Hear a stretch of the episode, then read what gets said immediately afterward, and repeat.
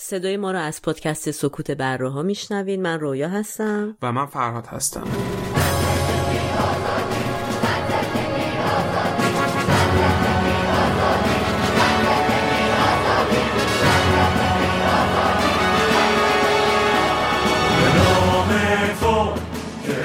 رمز ما شب محسا طلوع صد نگاه بخوان که شب سرود زن شود. که این وطن وطن شود. شبا هنگام میان کوچه ها به در کوبت به نوبت شماست. برادرم که سنگر من است چو سای سار روشن است. دویدنش فراخ سینش چو جان پناه و معمن است. این روزا با باز کردن شبکه های اجتماعی، خوندن خبر و دنبال کردن وقایع ایران، فشار و تنش فیزیکی شدیدی رو تجربه می‌کنیم. خبر تجاوز، آزار و اذیت جنسی در بازداشتگاه و خیابون، به گلوله بستن مردم معترض زاهدان، رقص جنون آمیز نیروهای نظامی و انتظامی، خبر کودک کشی، دلایل وقیهانه برای توجیه قتل از بیماری زمینه ای و خودکشی گرفته تا اووردوز و مصرف شیشه. شاید هر کدوم از ما از شدت عذاب وجدان گذشتمون رو بارها بارها نقد کردیم. در این مواقع خشم طبیعی ترین احساسیه که می‌تونیم تجربه کنیم. خشم یکی از احساسات ثانویه ماست. یعنی خودش به صورت فائلانه به وجود نمیاد و پاسخی است به احساسات اولیه. احساسات اولیه مثل ترس یا غم که معمولا زیر بنای خشمن. ترس حاصل نگرانی و استرابه. غم حاصل از دست دادن یا ناامیدیه. وقتی ما غمگین میشیم یا میترسیم شکننده میشیم احساس ضعف می‌کنیم و معمولا روی اون کنترلی نداریم. برای اینکه بتونیم این احساساتمون رو کنترل بکنیم به صورت ناخودآگاه این احساسات رو تبدیل به خشم می‌کنیم. برخلاف ترس و غم خشم می‌تونه موجی از انرژی رو تو وجود ما ایجاد بکنه و به جای اون احساس آسیب پذیری یا درموندگی احساس مسئولیت بیشتری تو ما ایجاد بکنه. واقعیت اینه که ما ایرانیا در طول تاریخ آدمایی بسیار منعطف و با سازگاری بالا بودیم. از حمله مغول گرفته تا حجوم و پذیرش اسلام و تا مهاجرت های صده اخیر و یکی شدن با جامعه مقصد. تو این 43 سال قسمت بزرگی از ما تلاش زیادی برای تطبیق خودش با وضعیت موجود کرد. سالای اولیه انقلاب با جنگ و از دست دادنهای بسیار همراه بود. در دوران سازندگی تلاش کردیم که شرایط رو بهبود بدیم. گاهی منفعل و گاهی فائلانه سعی کردیم از طریق اصلاحات، صندوق رأی و اعتراضات مدنی وضع رو کمی بهتر کنیم. اما همیشه سرخورده تر شدیم. اگه فقط به حدود یک دهه اخیر برگردیم. سرکوب 88 اعتراضات دی 96 آبان خونین 98 هواپیمای اوکراینی. ده ها هزار کشته کرونا برای ورود دیر هنگام واکسن به واسطه توصیه شخص اول نظام و هزاران اتفاق ریز و درشت دیگه ما رو ناامید و غمگین کرد. در کنار اون تحقیر هر روزه‌ای که در کشور خودمون تجربه می کنیم نهایتا ما رو به امروز و این سطح از خشم رسوند. این حس تحقیر سنگ بنا و پایه اساسی بسیاری از انقلاب است. انقلاب ها اهداف مختلفی دارن. بعضی وقتا آزادی بعضی وقتا فرصت های مساوی اقتصادی و دلایل دیگه. اما پایه تمام اونها احساس تحقیری است که در یک ملت ریشه دوونده. وقتی مظلومیم وقتی عزت نفس نداریم وقتی احساس می‌کنیم لیاقتمون بیشتر از اون چیزیه که داریم. تحقیرآمیزه که نتونیم حرف بزنیم نتونیم آزاد باشیم. غذای کافی نداشته باشیم شغل مناسب خودمون رو پیدا نکنیم تو سرنوشت خودمون نقش نداشته باشیم و نتونیم چیزی رو تغییر بدیم. یا تو شرایط ما حتی نتونیم لباس روزانه خودمون رو انتخاب بکنیم. این تحقیر آمیزه که ببینیم آدمهایی دارن برای ما تصمیم می‌گیرن که لیاقتشون کمتر از ماست دانش کمتری از ما دارن و فقط بر اساس تعهدشون دارن به ما حکمرانی می‌کنن نه بر اساس تخصصشون. این تحقیرهای روزمره ما را آماده عصبانی شدن می‌کنن. مثل یک تیک چوب خشکی هستیم که فقط منتظر یک جرقه ایم جرقه ای که تو انقلاب ها می‌تونه به سادگی اتفاق بیفته. مثلا در انقلاب تونس یک میوه فروش تونسی برای اینکه نمی‌خواد اجازه بده دولت مغازش رو مصادره بکنه خودسوزی می‌کنه. این داستان پخش میشه و به تدریج انسانها تحقیر روزمره خودشون رو به صورت یک خش بروز میدن تا به یک انقلاب منجر بشه. این مردم در گذشته تحقیر شده و امروز خشمگین توی شبکه های اجتماعی هم رو پیدا می‌کنن. تجمعات پراکنده انجام میدن. به هم ملحق میشن. تعدادشون افزایش پیدا می‌کنه. در کنار هم احساس قدرت می‌کنن. خشم خودشون رو تخلیه می‌کنن. احساس می‌کنن. می‌تونن تغییری ایجاد بدن و می‌تونن این تحقیر رو به پایان برسونن.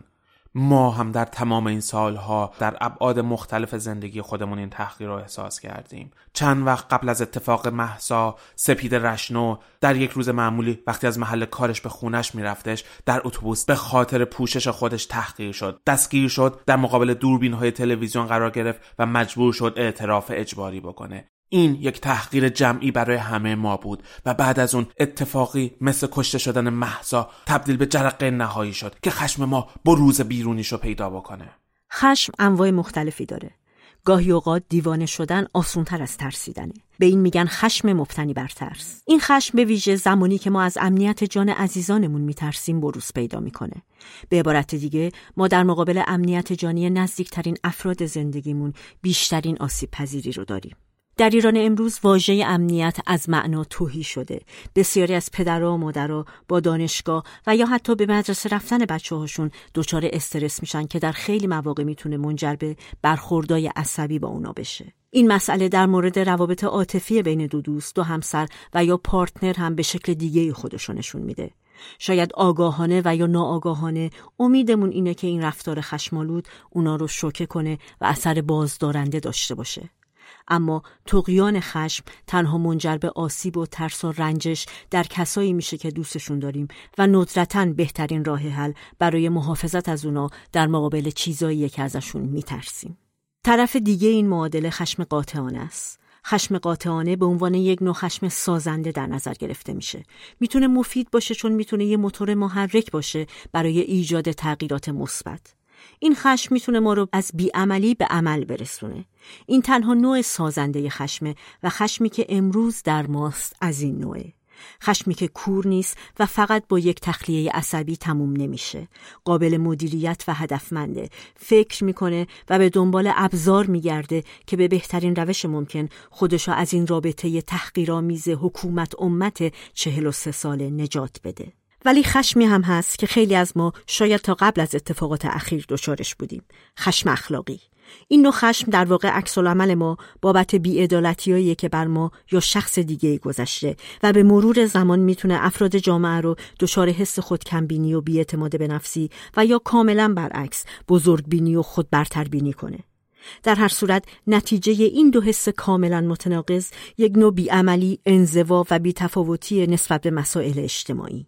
خشم مزمن یک خشم با شدت پایینه اما دائمیه به طور مدام در زیر سایر احساساتمون جریان داره می‌تونه خودش رو به شکل ناامیدی، رنجش یا تحریک پذیری نشون بده. خشم مزمن می‌تونه رو سلامتی ما تاثیرات منفی بذاره. می‌تونه سیستم ایمنی بدنی ما رو کاهش بده و فشار زیادی به بدن ما وارد بکنه و توی یک اشل بزرگتر می‌تونه فشار زیادی به یک جامعه وارد بکنه. نوع بعدی خشم خشم مخربه. خشم مخرب می‌تونه بسیار خطرناک باشه. چون می‌تونه ما رو به سمت خشونت سوق بده. می‌تونه ما رو متنفر بکنه و نفرتمون رو با خشونت ابراز بکنیم. و با بروز این خشم در مقابل سیستم می‌تونیم دست به رفتارهای خطرناک یا رفتارهای خشونت آمیز بزنیم. خشم فرار گونه دیگه ای هستش که بدون هیچ هشداری و در یک لحظه می‌تونیم به خشم خشم برسیم. می‌تونیم دست به تقیان بزنیم. جرقه این خشم می‌تونه بر اساس ناراحتی های کوچیک یا ناامیدی های کوچیک ایجاد بشه. و خودش معمولا با فریاد زدن یا خشونت های فیزیکی نشون میده. خشم تلافی جویانه نوع دیگه از خشمه که میل داریم خشم خودمون رو به کسی که ما صدمه زده ابراز بکنیم و به یک صدمه بزنیم به نوعی انتقام بگیریم. میشه گفت این خشم خشمیه که امروز در خیابانهای کشورمون داره نمود پیدا می‌کنه. داریم انتقام اون خشم و تحقیری که ما وارد شده رو می‌گیریم. بزرگترین استفاده کننده خشونت دولته به دلیل اینکه صاحب بیشترین ابزار انقیاد و سرکوبه. خشونت دولت یک خشونت سیستماتیکه. مطالعات جوامع این چنینی نشون میده که هر چقدر یک رژیم بیشتر سرکوب کنه انقلاب بیشتر به خشونت کشیده میشه. شهروندان معمولی نه علاقه به خشونت دارند نه بلدند که خشونت ورزی کنند. اما وقتی این خشم نهفته و سرکوب شده فوران می‌کنه و در مقابل به خشنترین شکل ممکن سرکوب میشه راهی به جز بروز یک حس بدوی دفاع از خود در طبیعی ترین حالت خودش باقی نمی‌ذاره. میشه بسیار صحبت کرد در مورد تئوری های خشونت پرهیز و باز تولید خشونت. میشه در مورد دفاع مشروع بحث کرد و اصلا میشه از ضرورت وجود خشونت با هدف نفع جمعی دفاع کرد. برای همه اینا تئوری و نظریه و موارد مطالعاتی زیادی وجود داره. ولی واقعیت اینه که اکثر این نظریات اجتماعی از مطالعه اتفاقات و انقلابایی که در جوابه مختلف رخ داده به دست اومدن. و نتیجه این حرف اینه که تحولات و تغییرات اجتماعی قابل پیش بینی نیستند. این ما به عنوان فردی از اجتماع هستیم که این تئوریا رو شکل میدیم. به عکس عمل و خلاقیت خودمون در این جنبش ها باور داشته باشیم. شاید بعدها از انقلاب ما به عنوان اولین انقلاب دیجیتالی قرن بیست و یکم با مضمون پیشرو زن زندگی آزادی یاد بشه و سرچشمه به وجود اومدن های اجتماعی جدیدی بشه. یکی دیگه از روش های مبارزه این روزها استفاده از فحش و کلمات ناسزاست شعارهای ساختار شکنانه که از دانشگاه ها و به خصوص از دانشگاه شریف شروع شد و خیلی سریع گسترش پیدا کرد و بازخوردهای شدیدی رو هم داشتش این شعارهای ساختار شکنانه با استفاده از کلماتی که تو فرهنگ عام تابوان روشی برای تخلیه احساسات منفیه. فوش دادن نمی‌تونه منحصرا مرتبط با خش باشه اما نقش بزرگی در تخلیه احساسات ما و برقراری ارتباط بین احساسات مختلف ما داره. استفاده از این کلمات دشنام و شعارهای ساختار شکنانه می‌تونه خشم ما رو بیان بکنه و خشم ما رو تخلیه بکنه.